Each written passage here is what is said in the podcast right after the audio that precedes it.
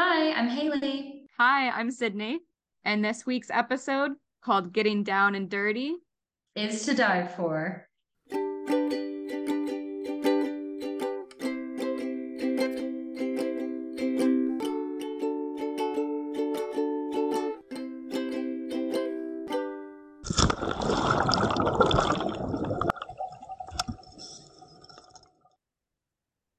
Okay, Haley, I got some some interesting news for this fine Thursday. Oh, I'm excited. um, if you know me, I like a good uh cryptid story or related supernatural things. Uh, so this is a fun one. Um, I've seen a couple articles this week titled Harvard scientists trawling ocean floor for possible alien spacecraft. Dun dun dun.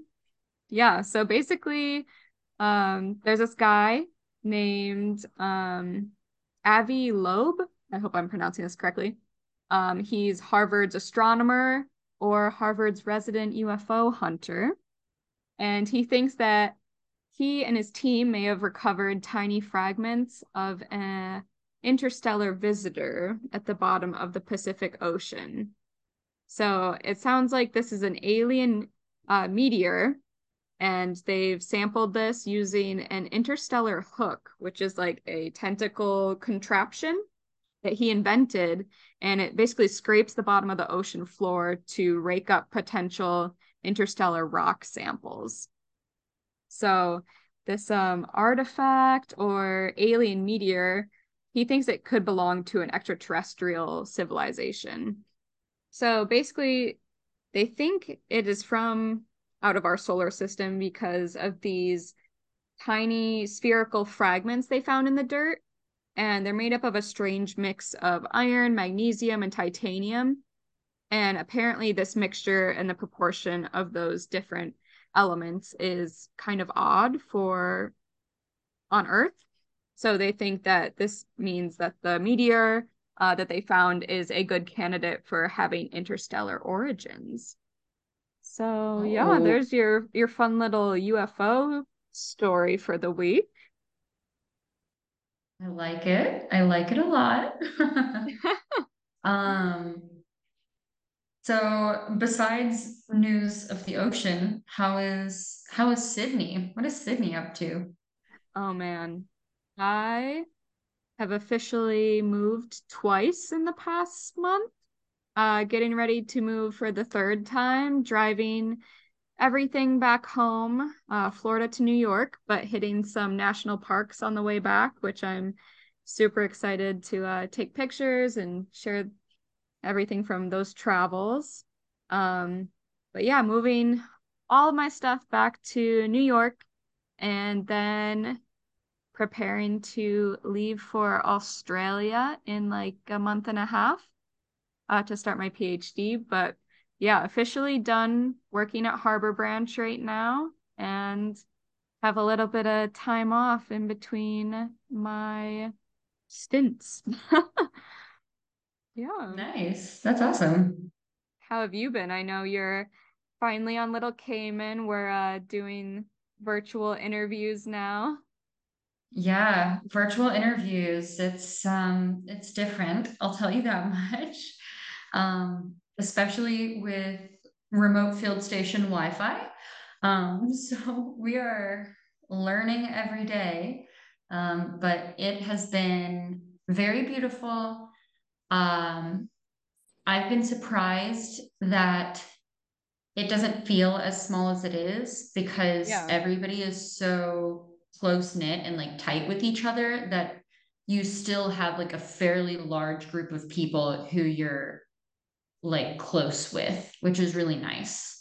Yeah. Um, and I've also been really excited just by like how supportive people are here. Um, it's like very, it's a cultural like thing that everybody waves at you as you drive down the street, and like there's all these um, like I feel like it's easier to form a, a more unified cultural identity here because fewer people to have to integrate opinions of, you know. So um, people all uniformly care for the iguanas that are endemic here, and people uniformly care for the ocean environment um, just because the people here are so directly tied to it. Um, beautiful, and yeah, it's it's only been ten days, not six months, but we'll see. It'll it'll yeah. uh, evolve, I'm sure. No, that's so exciting. I definitely loved all the people there and that sense of community. It was such a special place to be. Yeah. Yeah, it's good. Cool. Um, well, on to this week's mucky, dirty, disgusting, just kidding. Crazy smart interview with some really cool scientists. if you guys want to introduce yourself, um, and let me know who you are and what you do. Yeah, so um, I'm Owen. I'm in the Geochemical Sensing Lab at Harbor Branch Oceanographic Institute. I'm a Master's of Science in Oceanography, Marine Science and Oceanography student. Uh, my first and a half year. Yeah. Uh, my name is Mason. I also am a master's student in the Marine Science and Oceanography program at Harbor Branch. Owen and I are very close colleagues. Um, I am going into my third year, and I hate to say that of my master's program, but we're busy, busy guys. We got a lot of projects going on, but it's it's great. Um, awesome. I will say, of most of the master's students I know, I think you guys are some of the most involved. Y'all do so many things outside of just like your specific research project. Um, so three years, like no surprise, you guys do so much, so many great things. Um, and you guys have both accomplished so much for your resumes and for your like science careers in that time. So crazy, crazy research, yeah, please. I'd rather have all these extra experiences and take a little bit longer for my degree program than have nothing and just the degree, you know? For yeah, sure. the experiences are definitely super worth it. Um, I think that it's something that you can bring back at like any point in your career and I kind of I feel like we also work a lot with our hands in our in our lab, so we do a lot of hands-on and technological stuff. So like I just have a lot more life skills now, you know, how to better cut wood and build things, and yeah, things that you you don't typically think about as a science like of a scientist doing. Uh, we get a lot of hands-on training. Yeah, yeah we always talk about that in the podcast. How it's good to be a generalist and know all these weird tips and tricks and different hobbies uh, along with being a scientist. Yeah, I mean, that was like one of the first things I feel I noticed because I did a lot of research as an undergraduate and just the reliance of on PVC and zip ties and on like all these like you're like fastening things and you got to just know so much as a marine scientist. It's such an interdisciplinary field between statistics. I mean, like freaking statistics. Um, it's on top of knowing the ocean and the physics behind it uh, the biology, the chemistry, it all it all comes together as the one thing we call oceanography. And it's uh it's kind of weird when you think about everything you have to know and keep up with. Yeah. Yeah, definitely a broad field. And as I always say, zip ties and duct tape hold science together. So, Mason, what got you interested in the water? Like, tell us a little bit about where you came from and what drew you to the oceans or the lakes or whatnot. Yeah, that, that's a great question. Um, I guess for me, um, I was born and raised in Daytona Beach, Florida. So I'm a Florida native. And being from a beach town, uh, my parents moved there in the late 80s and they were attracted to the area. And they always had small boats. And so they would always tell me, even from the time that I was in a crib, they would bring a little portable crib out on their boat on the weekends and they'd take me out to uh we called it disappearing island which it was just a sandbar um that grew in popularity over the years and it was just kind of like a hangout spot for people to go and anchor up their boats and you know have fun on the weekends so uh obviously because of that i grew up around the water on the water um kind of gained an appreciation for it kind of at a surface level, no pun intended. But um, my grandparents also uh, lived on a sailboat um, after they retired, and they took their sailboat from Michigan through the St. Lawrence St. Lawrence Canal, sailed it all the way down to Florida. I believe they made it all the way to Fiji at one point. So there was a point in time where um, I would hang out with them on their sailboat and do some sailing as a kid too. So I guess yeah. that, that's kind of what drew me to the water. How about you, Owen? What would you say drew you to the water? What was your path to the water? It was I was born in the Bahamas, and you know, you're it's an island, it's a small island, and it's just a beautiful ocean. And so it was just sheer beauty at first. And one thing I've always struggled with was like, you know, they say if you really find something beautiful just as it is, you really shouldn't study it. Um, but like the stars, like you like the stars, don't learn what they're about because then there, there won't be any magic to it anymore. Um, but I just found that there was so much with the ocean as I learned more and more about it. And it took forever to figure out what exactly I wanted to study. But there was so much about it that I could still preserve the magic while focusing on something within the ocean that keeps me close to it. So yeah, it was uh, beauty and ignorance at first, but now it's kind of morphed into something more real. That's so cool. Yeah, I. It sounds like both of you kind of grew up around the ocean, um, and that like influenced your getting into the water and stuff, um, which is super cool. I I love those stories of just like growing up and like being fascinated with that environment. What made you excited about mud? Why mud? Um, well, I guess for me, I mean, it was totally by chance, to be honest with you. In undergrad, I actually studied the behavioral ecology of American alligators in urbanized settings. So I, I, I graduate, graduated with a bachelor's in biology. I, I, you know, obviously I had exposure to chemistry through coursework and stuff like that. But um, yeah, that, that was a great experience as well. That was pretty much my only research experience prior to grad school. Um, but yeah, like I said, it was totally by chance for me once I realized I wanted to go to grad school and that was the right choice for me. I I don't know how common this is, but I basically sent out a mass email essentially, you know, to several different professors at several different schools that interest me. And and I, I was kind of interested in just about everything. There wasn't one particular field of study that I wanted to get into. Um, and Jordan, Dr. Jordan Beckler, my advisor now um, was the only one to respond to my email. So it just kind of snowballed from there, and now here I am. So yeah. that's awesome. Yeah, yeah. I didn't know you studied alligators. Yeah, yeah, that was that was a lot of fun. It, it mostly consisted of like nocturnal surveys on the St. Johns River in the urbanized tributaries in Jacksonville, Florida. Sydney, I feel like you need to tell the story of the first time you went diving in Lake Denton. oh my god. Okay. uh yeah, so I was with Haley doing our checkout dive and um our DSO Jimmy, who we all know, um, he was like, There's no alligators in here, don't worry about it. There's just some like soft shell turtles and whatnot and some fish. And Haley was terrified of alligators the whole time, even though he kept saying there wouldn't be alligators, there wouldn't be alligators. So we had to go do like a just like swim out like 50 feet and turn around and come back, just like a little navigation test and using our compass. And we are we are buddies, Haley and I. So we were swimming along. It's like five foot viz, and she's like grabbing my arm the entire time. And then like a turtle swims by and she like grabs my entire body and uses me as a shield, like she did when we went shark diving. and I'm like, I'm looking at her and I'm like, what?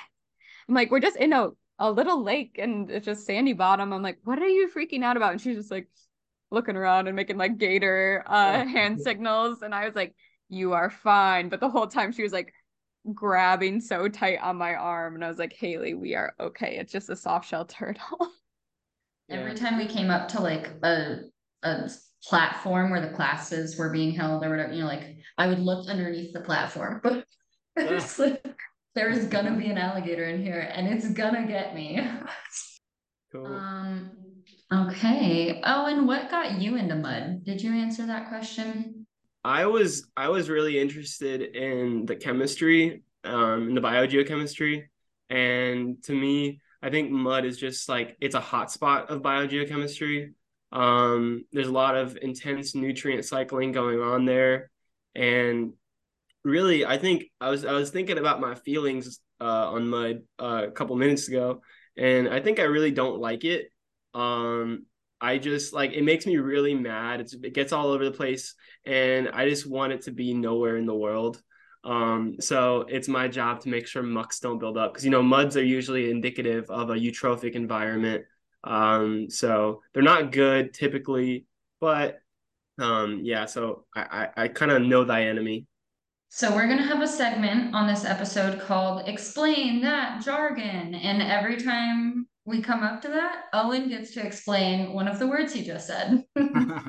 so first is biogeochemical. What what's that one, Owen? Go ahead. So bio, let's just break it down. So if you have biology, so you, it's implying some type of organism that's mediating something. You have geo, which is like Earth, and then you have uh, chemistry.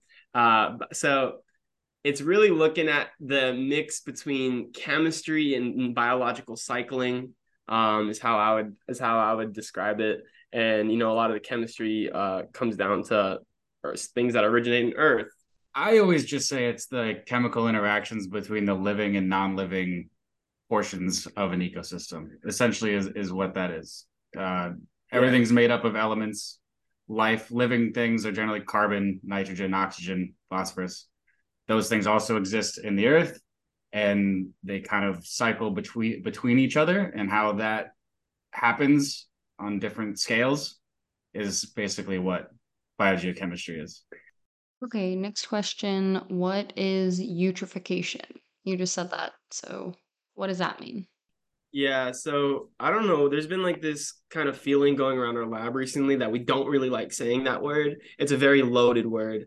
Uh, eutrophic, it really just means um, well, it's really referred to normally as eutrophication. It's like the action of doing something. It has to something that's happening, and it's basically things getting more and more polluted, nutrients. Um, and when envir- when aquatic environments and environments in general go from a state of being naturally cycling, healthy, you don't really not bad things associated to a state of because of human input or some other reason, you start to favor like harmful conditions for the biology and people around it it's essentially an imbalance in in the ecosystem on a chemical level. It's it's higher in nutrients, nutrients which feed primary productivity. So generally, you have an imbalance there. There's more algae that grow in the water column, more plankton and things, and that can kind of offset the natural balance of how things function in the ecosystem. Cool. Great. Thanks, guys. Okay, Owen. So you said you're a master's student, and will you explain to us a little bit more specifically what you do and what are your jobs, um, and maybe some projects that you're working on right now? Yeah. So uh, as a master's student, um, you know, I'm a graduate research assistant, as that's how I get paid. And so for my thesis project, which is my main project, I am looking at Lake Okeechobee and nu- nutrient cycling. Uh, one of the when we look at these environments, and you know, we spoke about eutrophication. Um, you can there's usually like certain main contributors to eutrophication in different areas. Um, and in, in in the South Florida environment and the coastal region and inland region, it's usually nitrogen. So I'm studying nitrogen cycling in Lake Okeechobee to develop a better understanding of how nitrogen is brought to the environment and how it cycles and is available for uh, algae to grow. Um, but I oversee a couple other projects. I recently actually just uh, led a project off the coast looking at how uh, uh, turbidity. So when we have intense rainfall, you know, extreme events like hurricanes out of the St. Lucie Inlet, which is the northern extent of the South Florida uh, barrier reef. So whenever there's a hurricane, you have this intense uh, runoff, and it creates really turbid and light limiting con- conditions. So you have a lot of turbid means sediments in the water. So that's where I come in. Um, and there was a group, the Florida Department of Environmental Protection. They were interested in um, how that's affecting corals. So they, I, I helped them develop some new methods for testing turbidity and sediment in the water column. Um, that project just finished up. I lead a project looking at mercury pollution in the Indian River Lagoon. Yeah, so they, they kind of and a couple more I'm probably forgetting, but it, you get you get that it's, it's like looking at different environments. Um, and that's yeah. insane. So, okay, can you break it down and explain it to me like I'm five? Like your yeah. thesis, can you tell me like a one sentence like Yeah, uh, I think I could try to do that. Um, so, if, if relating directly to my thesis, I'm really interested in how long nitrogen stays in the environment. So, you have these inputs with hurricanes, and I want I'm studying the things because nitrogen naturally goes to a gas, and when it's a gas, nothing can really take it up. So, I study how long it's not a gas. That's one smart five year old. It is, yeah.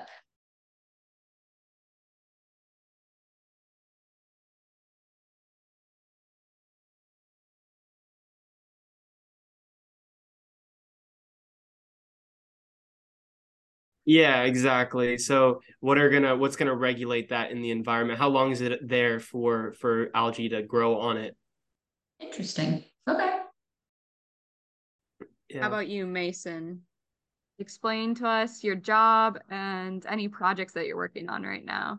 Right now, most of what I do on a day to day basis is a lot of book work, a lot of reading papers, a lot of writing papers um, as I'm trying to finish up my thesis project.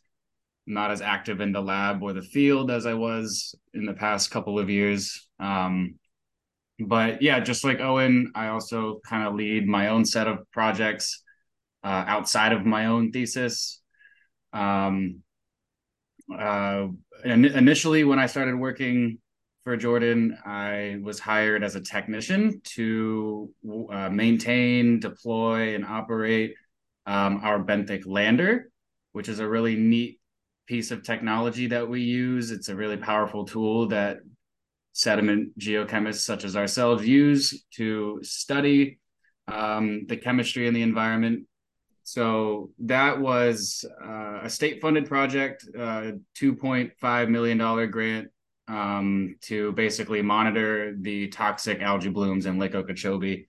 Uh, it was multidisciplinary. We had lots of other PIs at Harbor Branch involved, um, biologists, modelers, all, all sorts of walks of life were involved in this project. And, and the goal was really to just sort of be able to pinpoint the triggers of these toxic algae blooms that plague Lake Okeechobee every year.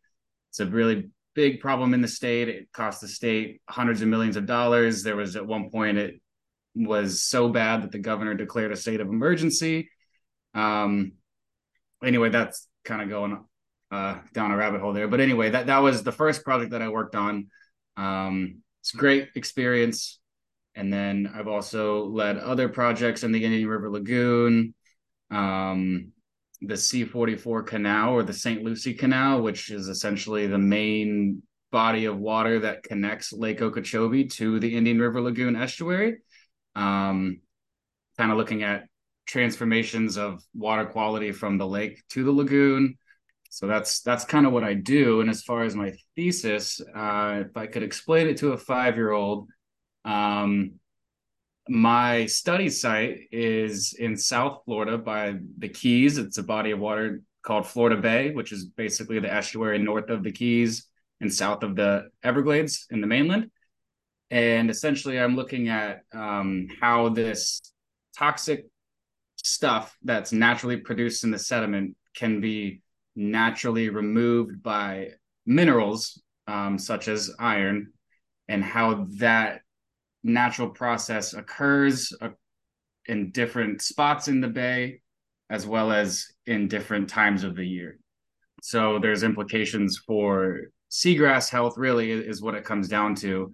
Um, they've had some extremely large seagrass die offs in Florida Bay in the past few decades, and some of that has been linked to this toxic substance that's produced in the sediments naturally. Uh, it's called sulfide, hydrogen sulfide. Maybe you've smelt it. It's like that rotten egg smell by the mangroves at low tide, where like when you go to the beach and there's tons of sargassum all over the place rotting. Um, that's sulfide and it's produced naturally in sediments. It's toxic to pretty much most living things, and iron is capable of removing it naturally from the system. Um, so I'm kind of looking at how that happens. That's super cool. That actually breaks down your work for me a lot better. Maybe I'm five, but I I appreciated that. I have a question for any of the three of you, since I know your work all kind of links to Lake Okeechobee. But what is Lake Okeechobee and why is it so important? I'll let Owen Uh, so Lake Okeechobee is the largest lake in Florida. It's I think the second largest lake in contiguous uh, the United States. It's 1,730 kilometers squared. So yeah, it's the largest lake, and it's it struggles because we have changed it in such a way that's different from the his, his how it was historically. We built walls around the lake. They're called dikes and we also turn the entire floodplains north and south of the lake into these little canals that funnels all the water. And we also funnel, we facilitate the water that normally flows south towards the Florida Bay where Mason studies. We send it all back towards Lake Okeechobee, and then we send it east and west out of the St. Lucie estuary and out of the Caloosahatchee estuary, which is on the west side. Um, and so what that all this has caused, all the change in Lake Okeechobee it's now caused uh, persistent and increasing frequency of harmful algal blooms. And there's two major uh, reasons harmful algal blooms are bad, kind of across the board. Um, these are the two reasons. It's because they lower oxygen uh, and they're usually associated with toxins. So even if they don't have, if it's not a toxic bloom, because it's so much algae at one time, whenever they die and decompose, they consume a lot of it, all the oxygen gets depleted from the water. It can get depleted, um, and so people are a lot of people are concerned nowadays about uh, sending that water east and west uh, to the St. Lucie and Caloosahatchee estuary because then you get all this polluted, not really necessarily toxic, but polluted water that can then cause algal blooms in those estuaries, which naturally, you know, they were probably resilient and didn't really get them as bad. Um, so Lake Okeechobee has all this mud all over the bottom. You know, we study mud. I talk about this a lot. It's my natural enemy. Um, and Lake Okeechobee, what's one of my favorite facts to say about Lake Okeechobee is that nowadays it has uh like 50% of the bottom of it's covered by mud and it's all in the center because it's kind of just gets focused there from the gyres in the lake. Um, and if you look at the sediment record, they think that about 200 years ago, as close as then, it was a completely sand sand bottom lake. So um, they can look like that's what they've said, and it's kind of crazy to me going out there and working there now because I can never imagine it as being sandy bottom. Just anecdotally too, there was a funny story. There, there was one day we were doing field work out on Lake Okeechobee, and the locals out there, they're they're they're they're unique. Um, it, it's rural Florida, and so um, anyway, we, we were pulling the boat out of the water at the boat ramp, and this elderly gentleman in an old beat up rusty pickup truck pulls up next to us by the boat ramp and just kind of stood there and looked at us, kind of wondering what we were doing with the big research sticker. And um, he's like, "What? What are y'all researching out here on the lake?" And we, you know, we just tell him water quality, you know, whatnot. And he started going on about how he was born in Okeechobee, Florida in the 1940s, and he lived there his whole life. And his father was a commercial catfisherman on Lake Okeechobee. And uh, he said that his dad would actually bring like a cup with him out fishing and drink water straight out of the lake. That's how clean it was at one point in time. So, and then he followed that up by saying modernization is a killer. And and then that that was it. And he thanked us for what we were doing. I just thought that was a funny story. And to, to think about what he's seen over six decades, the changes that that lake has had. Well, Mason, you bring up a really good point about like we've talked before about the shifting baseline effect um, on this podcast, and I think we we've also kind of touched on the importance of local knowledge. Um, and I think what you said kind of touched on both of those things, which um, I, I think it's just really important for people in general, but also scientists to be listening to and engaging with the community on those topics. So like that's a really awesome experience that you got to have talking to that person. Mm-hmm. Um, and also like really important for him to share that story with you to make us, the young scientists, realize what once was and like what we what we had, right? Um, yeah. so I, I think that's super cool. Um, and just a good way for you to like engage with the community about your science and your research. Yeah. So yeah, definitely. Every time we, we were down there, we'd have some local boat of fishermen ask what we're doing. They were always super appreciate appreciated to see us there because that's their quote their lake, right? Like that's what they do all the time. They're fishing in that lake. They use it for their livelihoods, apparently, which I didn't know commercial fishing was that big on Lake Okeechobee, but apparently yeah. it is. I mean, so, yeah, I don't know who's eating that fish, but it certainly isn't me. as scientists, I like kind of how I like to say we do the work is like 30% in the field and then like 70% in the lab, you know. And it's our job to come up with stories from the data that we get objectively and they should be accurate, but there's still stories nonetheless that you can get heavily biased by. Um and one thing that's different though is that you have people out there whose job is like 80%, 100% of the time on out in the field. So they really do know what's going on. They have full exposure. Uh, I, you know, they could tell you, and I, I trust it so much. Like, I mean, you have to always use it with a grain of salt, but it's really the anecdotal evidence is just so worth it. Yeah, and one of the crazy things now that you mention it, uh, we were out there the other day, actually just in a marina at Lake Okeechobee collecting some mud, and we got we saw these fishermen come back, and they had like a haul of like six thousand or no, I think that day they have they had a thousand pounds of, of fish. Um, and normally I think that they said their average pull is like five thousand pounds a day, and it's just funny to see them out there because you know you have these toxins in the water like right right now, but in the marina where we were that had a really toxic bloom, um, there was like a sustenance fisher um, and it's crazy because he's fishing into this like algal bloom. Like where we were, it was so intense. I would never imagine eating those fish. I have a follow up question. We kept talking about how none of us would eat the fish out of Lake O. Uh, can you guys explain a little bit why that is? Um, well, I mean, it starts with the, the algae bloom problem, right? If these algae are producing toxins and they're the base of the food chain, that these toxins eventually work their way up to fish that people catch and eat.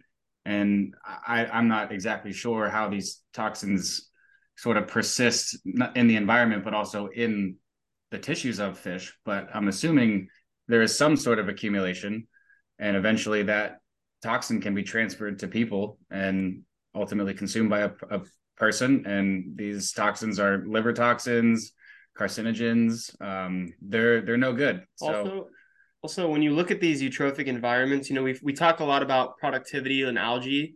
Uh, that's in, that's associated with with like human inputs, like from farm and agriculture, maybe. But you know that's just what you can see. Like when we study nitrogen and phosphorus, and you know we say, oh, this is affecting the productivity or the algae blooms. That's just what we can see, like the development of the mucks. But just humans are also associated with all these other contaminants in the environment. So if you see that a system which you have evidence was a lot different a long time ago is now has all this direct human impact, you can probably assume there's a, a slew of other toxic chemicals that we just aren't monitoring in our lab out there. I would say that the eutrophic status of Lake Okeechobee from a nutrient and algal sense is just kind of like a, a marker. It's like we gotta we gotta regulate it. It's bad right now it's complicated, right? It's not just like treating the backyard pool. You don't just dump a bunch of chemicals in it and it fixes the problem. This is a huge open system, super complex, super dynamic, so much chemistry going on. Um, so much physics going on. No, I, I think I read something at one point where if, if we turned off the tap, metaphorically speaking, for nutrients entering the lake, it would still take a hundred years for the lake to revert back to its natural state on its own with no human intervention. Um, which that's insane. I, I mean, to put it bluntly, that's never going to happen. I mean, the pollution is mm-hmm. going to continue continue to happen. So it's really about, I think, harm reduction, mitigation, and really uh, innovative technology solutions that that can sort of take the problem and manipulate it in a way that uh, not necessarily puts a band-aid on the situation but sort of facilitates the long-term um, healing of of the system if if yeah. that makes sense um, and and then even maybe um, profiting off of it and benefiting society in that sense for example harvesting these algae blooms and turning them into plastics or biofuels you know and sort of taking this what was once a problem and turning it into something useful. Um, yeah, I was gonna really... say, hopefully, like the solutions and I don't know, running into the, into these problems at like oh, hopefully we can learn something from them, come up with solutions, and apply those solutions or that new knowledge to other systems so that it doesn't happen elsewhere. Yeah, currently the coolest thing we have going on in our lab, for example, is in these mucky, muddy sediments. Um, one thing people have been trying to do is turn them into uh, batteries, fuel cells, essentially.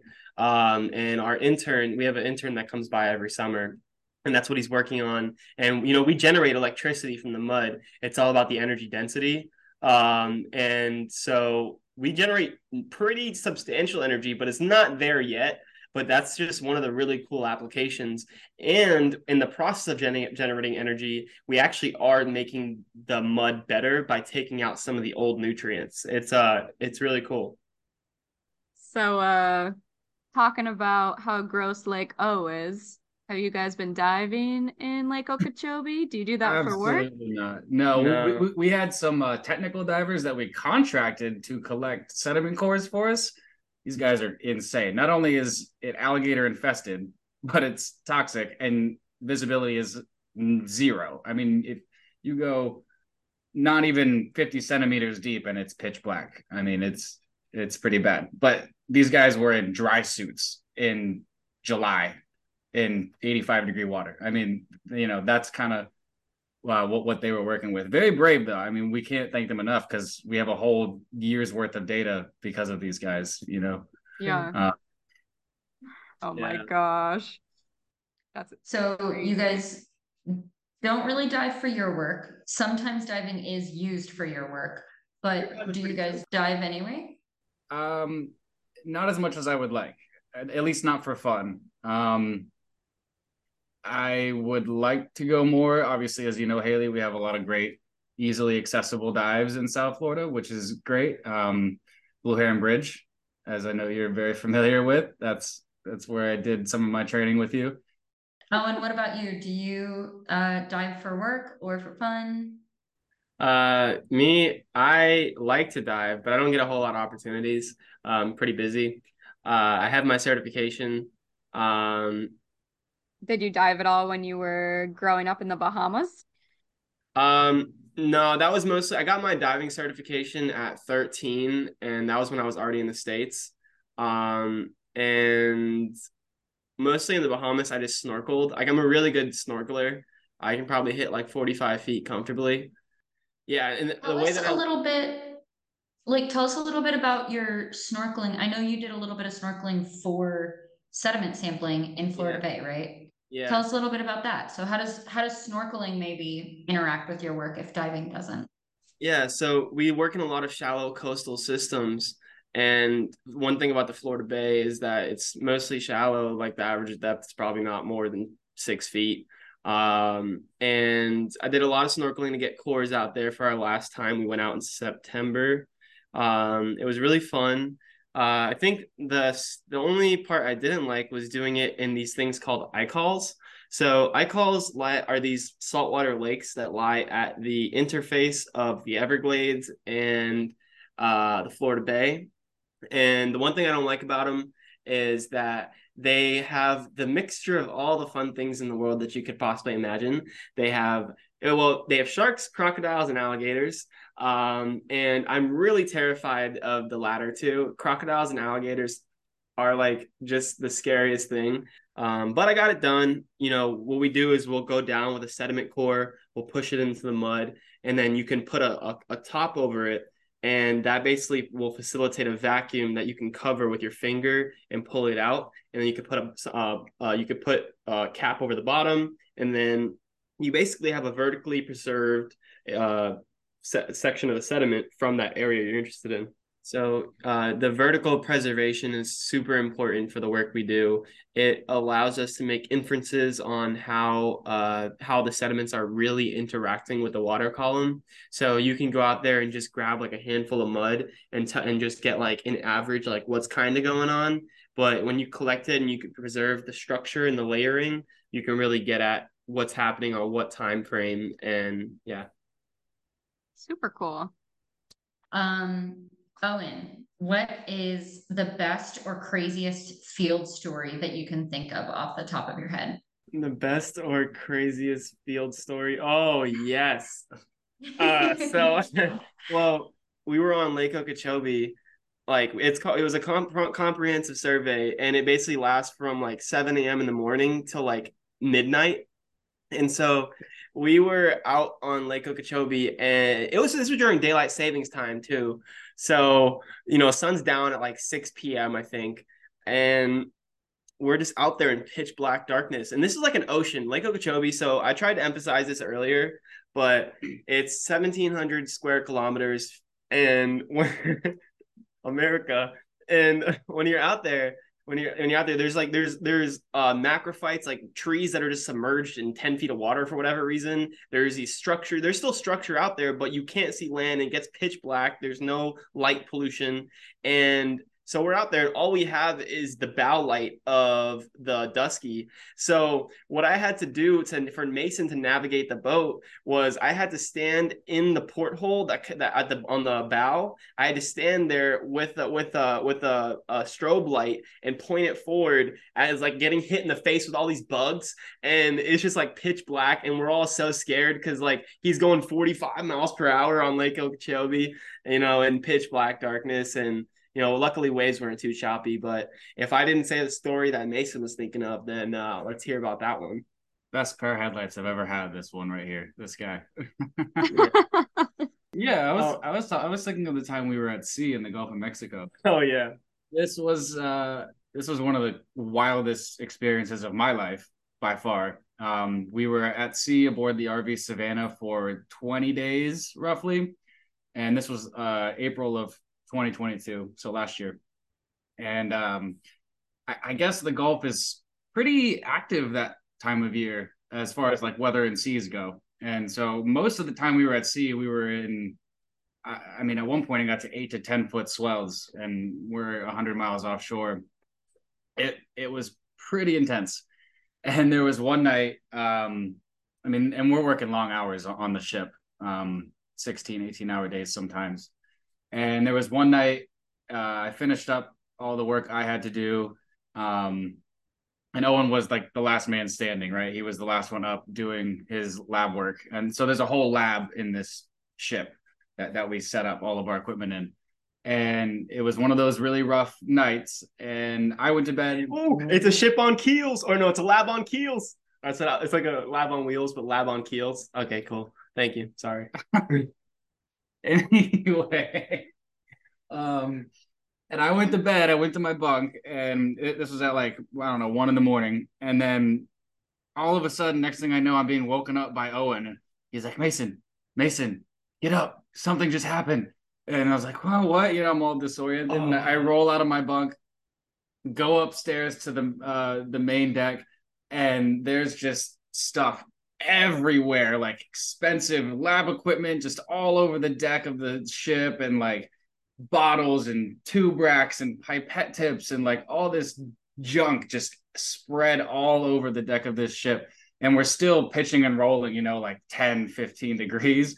And um and like three more of the crew members came up because it was a loud crash. I apparently slept through it, but it was just a mess. And then yeah, uh, we all just kind of stood there and stared at it, stared back at each other, and we didn't really know what to do. And I was like, I got to go back to being horizontal before I get seasick. Like I couldn't stand and help, unfortunately. But that was probably for me the one of the craziest experiences. Can I can I add to it? So I like like Mason said, I was like the last one awake, and it was I can't believe I forgot about this, but it was two or three a.m. Uh, I was just doing analysis and I was talking to one of the crew members, just like just chilling. And we're talking about life, about concerts. We were actually talking about the Weeknd at the time, the singer. Uh, and then he goes down into the engine room, and I'm just chilling up there doing my analysis. Ten minutes later, all we do, all I see is bang. We slide to the left. Man, that had to been at least twenty degrees uh, in terms of the angle of the ship, and everything like we had all these things in the walls all these instruments fall over and i had no clue how to like you know on, a, on on the ship i only have a certain few jobs and so i don't know all of what's going on so all these instruments fall over i have no clue what to do about them and i'm just sitting there like oh my gosh that crew member just went into the engine room. That's an ex- that's an open engine. So if we got hit by that wave like he could have fallen like he was going to go check on the engine in the engine room. He was fine luckily but like I guess maybe like the center of gravity is just lower. It's lower down there, so maybe he was completely fine. But I had to go downstairs, wake everyone up, slap Mason up, slap people up. But I felt bad about it, but I didn't know what to do because everything was everywhere. And then the next day, it only got worse. We were in like this is when we could see things. So this was just like a rogue wave out of nowhere. Uh, the next day, we could actually see how bad it was. It was like 14 to 15 foot swell, um, 14 to 16 foot swell. And Mason has these cool videos where basically you just hold the phone horizontal and you're looking out at the horizon. And then the next second, the horizon is a wave. And it's just like, whoa. Um, and Oh the- it was actually it was actually so bad that we had to recover our benthic lander, which we had spoken about beforehand, using the uh, the A frame in the back of the boat, and that's basically like a da- uh, fancy davit and winch. Um, and so you have this line, and it has it can only take a certain amount of tension. Normally, when you recover uh, the, when we recover the lander, we want to go into waves uh, bow to stern. It put um that's just because you don't want you never want to get hit by a wave on your broadside. Uh and but the way but these were so bad that we had to force ourselves to get into the trough of the wave to get hit broadside because if we were to try to lift up our lander with the A-frame in uh going bow to stern, the tension from the the tension on the line would, would could potentially cause it to snap. So not only were they 14 to 16 foot waves and a ship that's rated for like six feet, uh we were out we were getting slammed broadside and the whole time like most of the time we could help recover the benthic lander like the students and stuff but the crew members were like stand aside but like we need professionals on this it was wild Say, I remember you Sorry. guys telling this story when you came back, and yeah, so crazy. yeah So, what was the most expensive item that fell over in this whole debacle? It was probably uh uh, we use this technology called electrochemical profiling. Um, it basically looks at redox reactions. It's a type of che- chemistry in the sediments, and it's this long top heavy. Uh, we have this long top heavy micro manipulator with these uh p- these things called potentiostats that are like fourteen thousand dollars. And this whole system, it was like it was like a twenty thousand dollar instrument just went boom bow. Yeah, I I understood none of that, so I know it's super expensive. Question for Mason. Mhm. What kind of things do you envision yourself doing in the future, or what are some of your goals and aspirations? Um, well, once I finish my master's program, uh, PhD is definitely on the horizon. It just makes the most sense for me. Definitely want to remain in research, but I think it'll be more so in the private sector of research and not Okay. academia.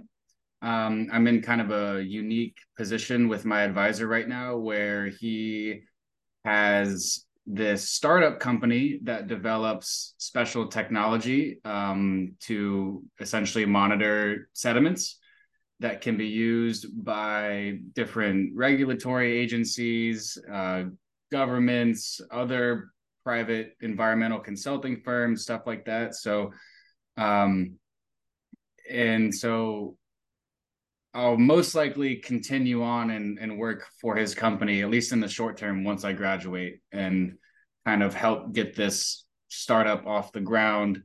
Um, you know, which involves a lot of networking, a lot of market research, um, a lot of proposing for funding, for seed funding to to help get the project going. Um, but I mean, long term, I'm I'm pretty easygoing person, so I don't really have a super hard.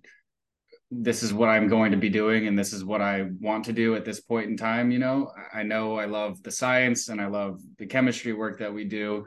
So whatever it is, it'll be something within that realm. But I think um, definitely working either for or leading some private firm that is involved in either environmental consulting or technology development, um, something along those lines. That's awesome. hmm And add uh doing more dives to that list. Oh yeah, absolutely, no doubt. I'm excited to uh hear more about this and hopefully see it in the future. Oh, you will. Fun question time. Yay! So, what is one of your passions or hobbies outside of work?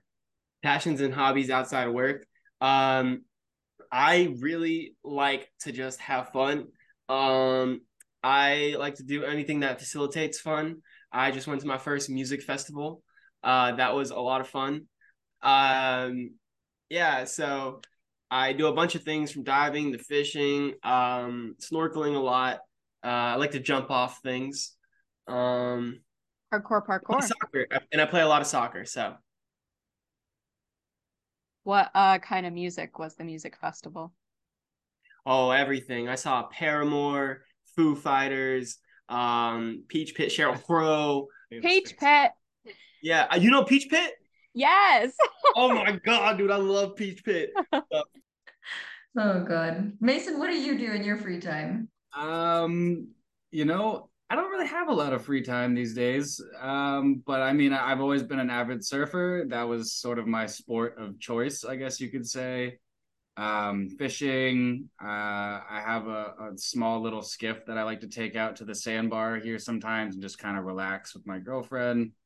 That that's really it. You know, I don't I don't really do a whole lot outside of my research nowadays at least you know i'm not i don't even feel like the same person now than before i started yeah. grad school in a in a good way but you know i, I kind of lost Hopefully some you get some of that free time back yeah yeah it it's fine. It, I, it's all good. Okay we heard all about your least favorite marine organisms uh crocodiles and alligators. So what are although mason i don't know you might totally disagree with that but what are your favorite marine organisms? I guess my favorite marine organism would probably be hmm. I kind of want to I don't know why, but I kind of want to go with uh um the deep sea tube worms that live on hydrothermal vents. Yeah. Riftia. Riftia. Uh, yeah, Riftia. Yeah, that kind of blows my mind. Um, all their little symbioses and the whole life without sun is is pretty crazy to me. So um, that, that, that that's my answer, and I'm sticking to it. Good answer. Yeah. I'm here for it. Yeah. And for me, I think I'll choose two. Um, and the first one has to be for aesthetics purposes. Uh, probably a bluefin tuna. Um, that's a good one. Yeah, I like tuna. They're really strong, but I also like octopi, um, or octopuses uh, and that's mostly because they're smart. I think that their intelligence is um, very attractive. Uh, yeah, so I, I think octopuses and tuna. Finally, answers that aren't like coral. This is we interviewed too many coral researchers. Mason, what's on your dive or travel bucket list? Oh man, um, you know that that one blue hole uh, in Belize, I think. Yeah. Right that's super interesting to me. I, I think that would be really cool to dive on. Um, but I guess something a little closer to home would be uh, John Pennekamp. I, I've snorkeled John okay. Pennekamp down in Key Largo, but I've never had a chance to dive there. And I think that would be a really neat place to dive that's close to home and easily accessible. Yeah. Next vacation, next break from your thesis. Yep. Yeah, if I'm going to answer that question, diving, I don't really have a, a favorite destination. Definitely, uh, definitely the Amazon though is my current top destination. At some place I've looked at doing my PhD. Like I want to, I'm going out of the country for my PhD most likely. Um, and I think the Amazon is just so beautiful. Uh, and there's so much life. So I think that that's my answer. So yeah, super cool. Hopefully they don't have crocodiles or alligators in Peru. Or the Galapagos would be really cool to dive at. Yeah.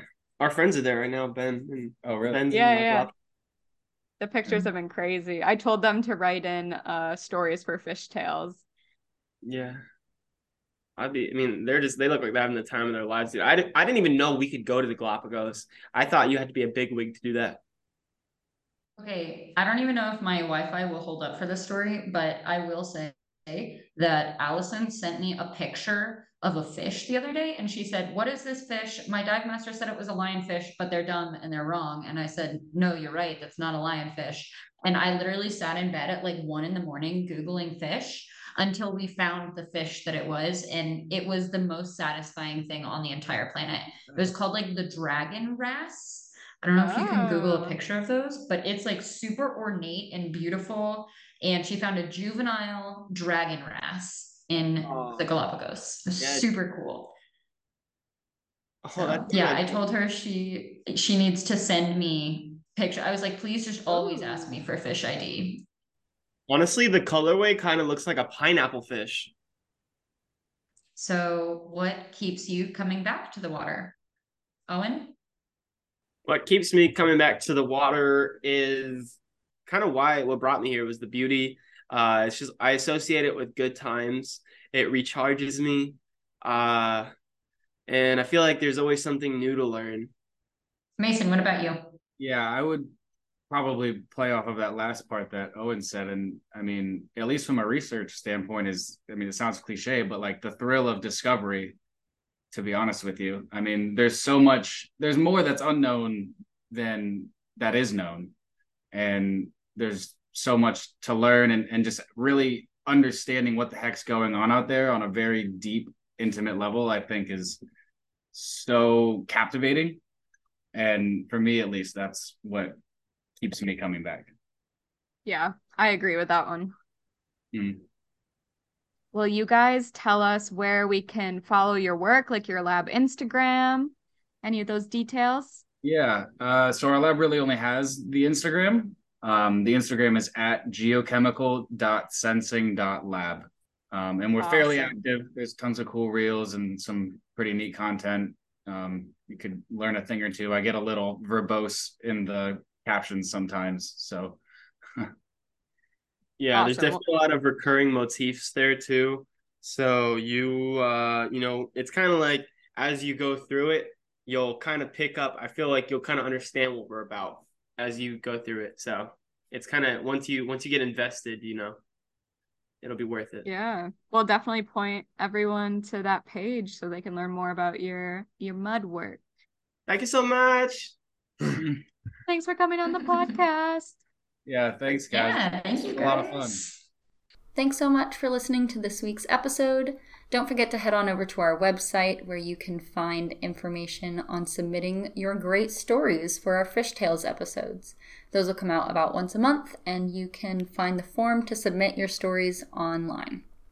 Our website is under titleteesapparel.com. There's a little header at the top that says to dive for a podcast. And if you hit that link, we also have merch for sale. And you can also find us on Instagram at to dive for podcast and on Facebook as well. Don't forget to like and follow and share with your friends. See you guys next week. Bye.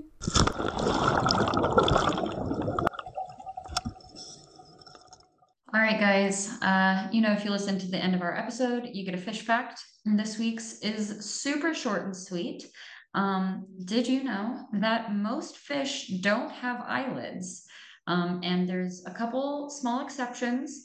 Um, one of those is sharks, which are cartilaginous fish, and they have special eyelids that help to um, protect their eyes, and they oftentimes will close them right as they're going in for an attack. Um, so yeah, interesting facts. Sharks have eyelids, but most fish don't. You mean to tell me that when I wink at fish underwater, they don't wink back? They're probably winking back in their heart. Okay, it's a it's a thought that counts.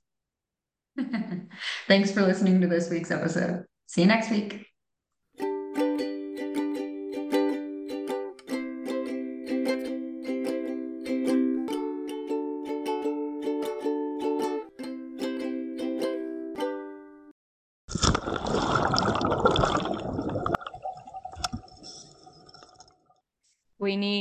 A mud haiku and it needs to be on our outro.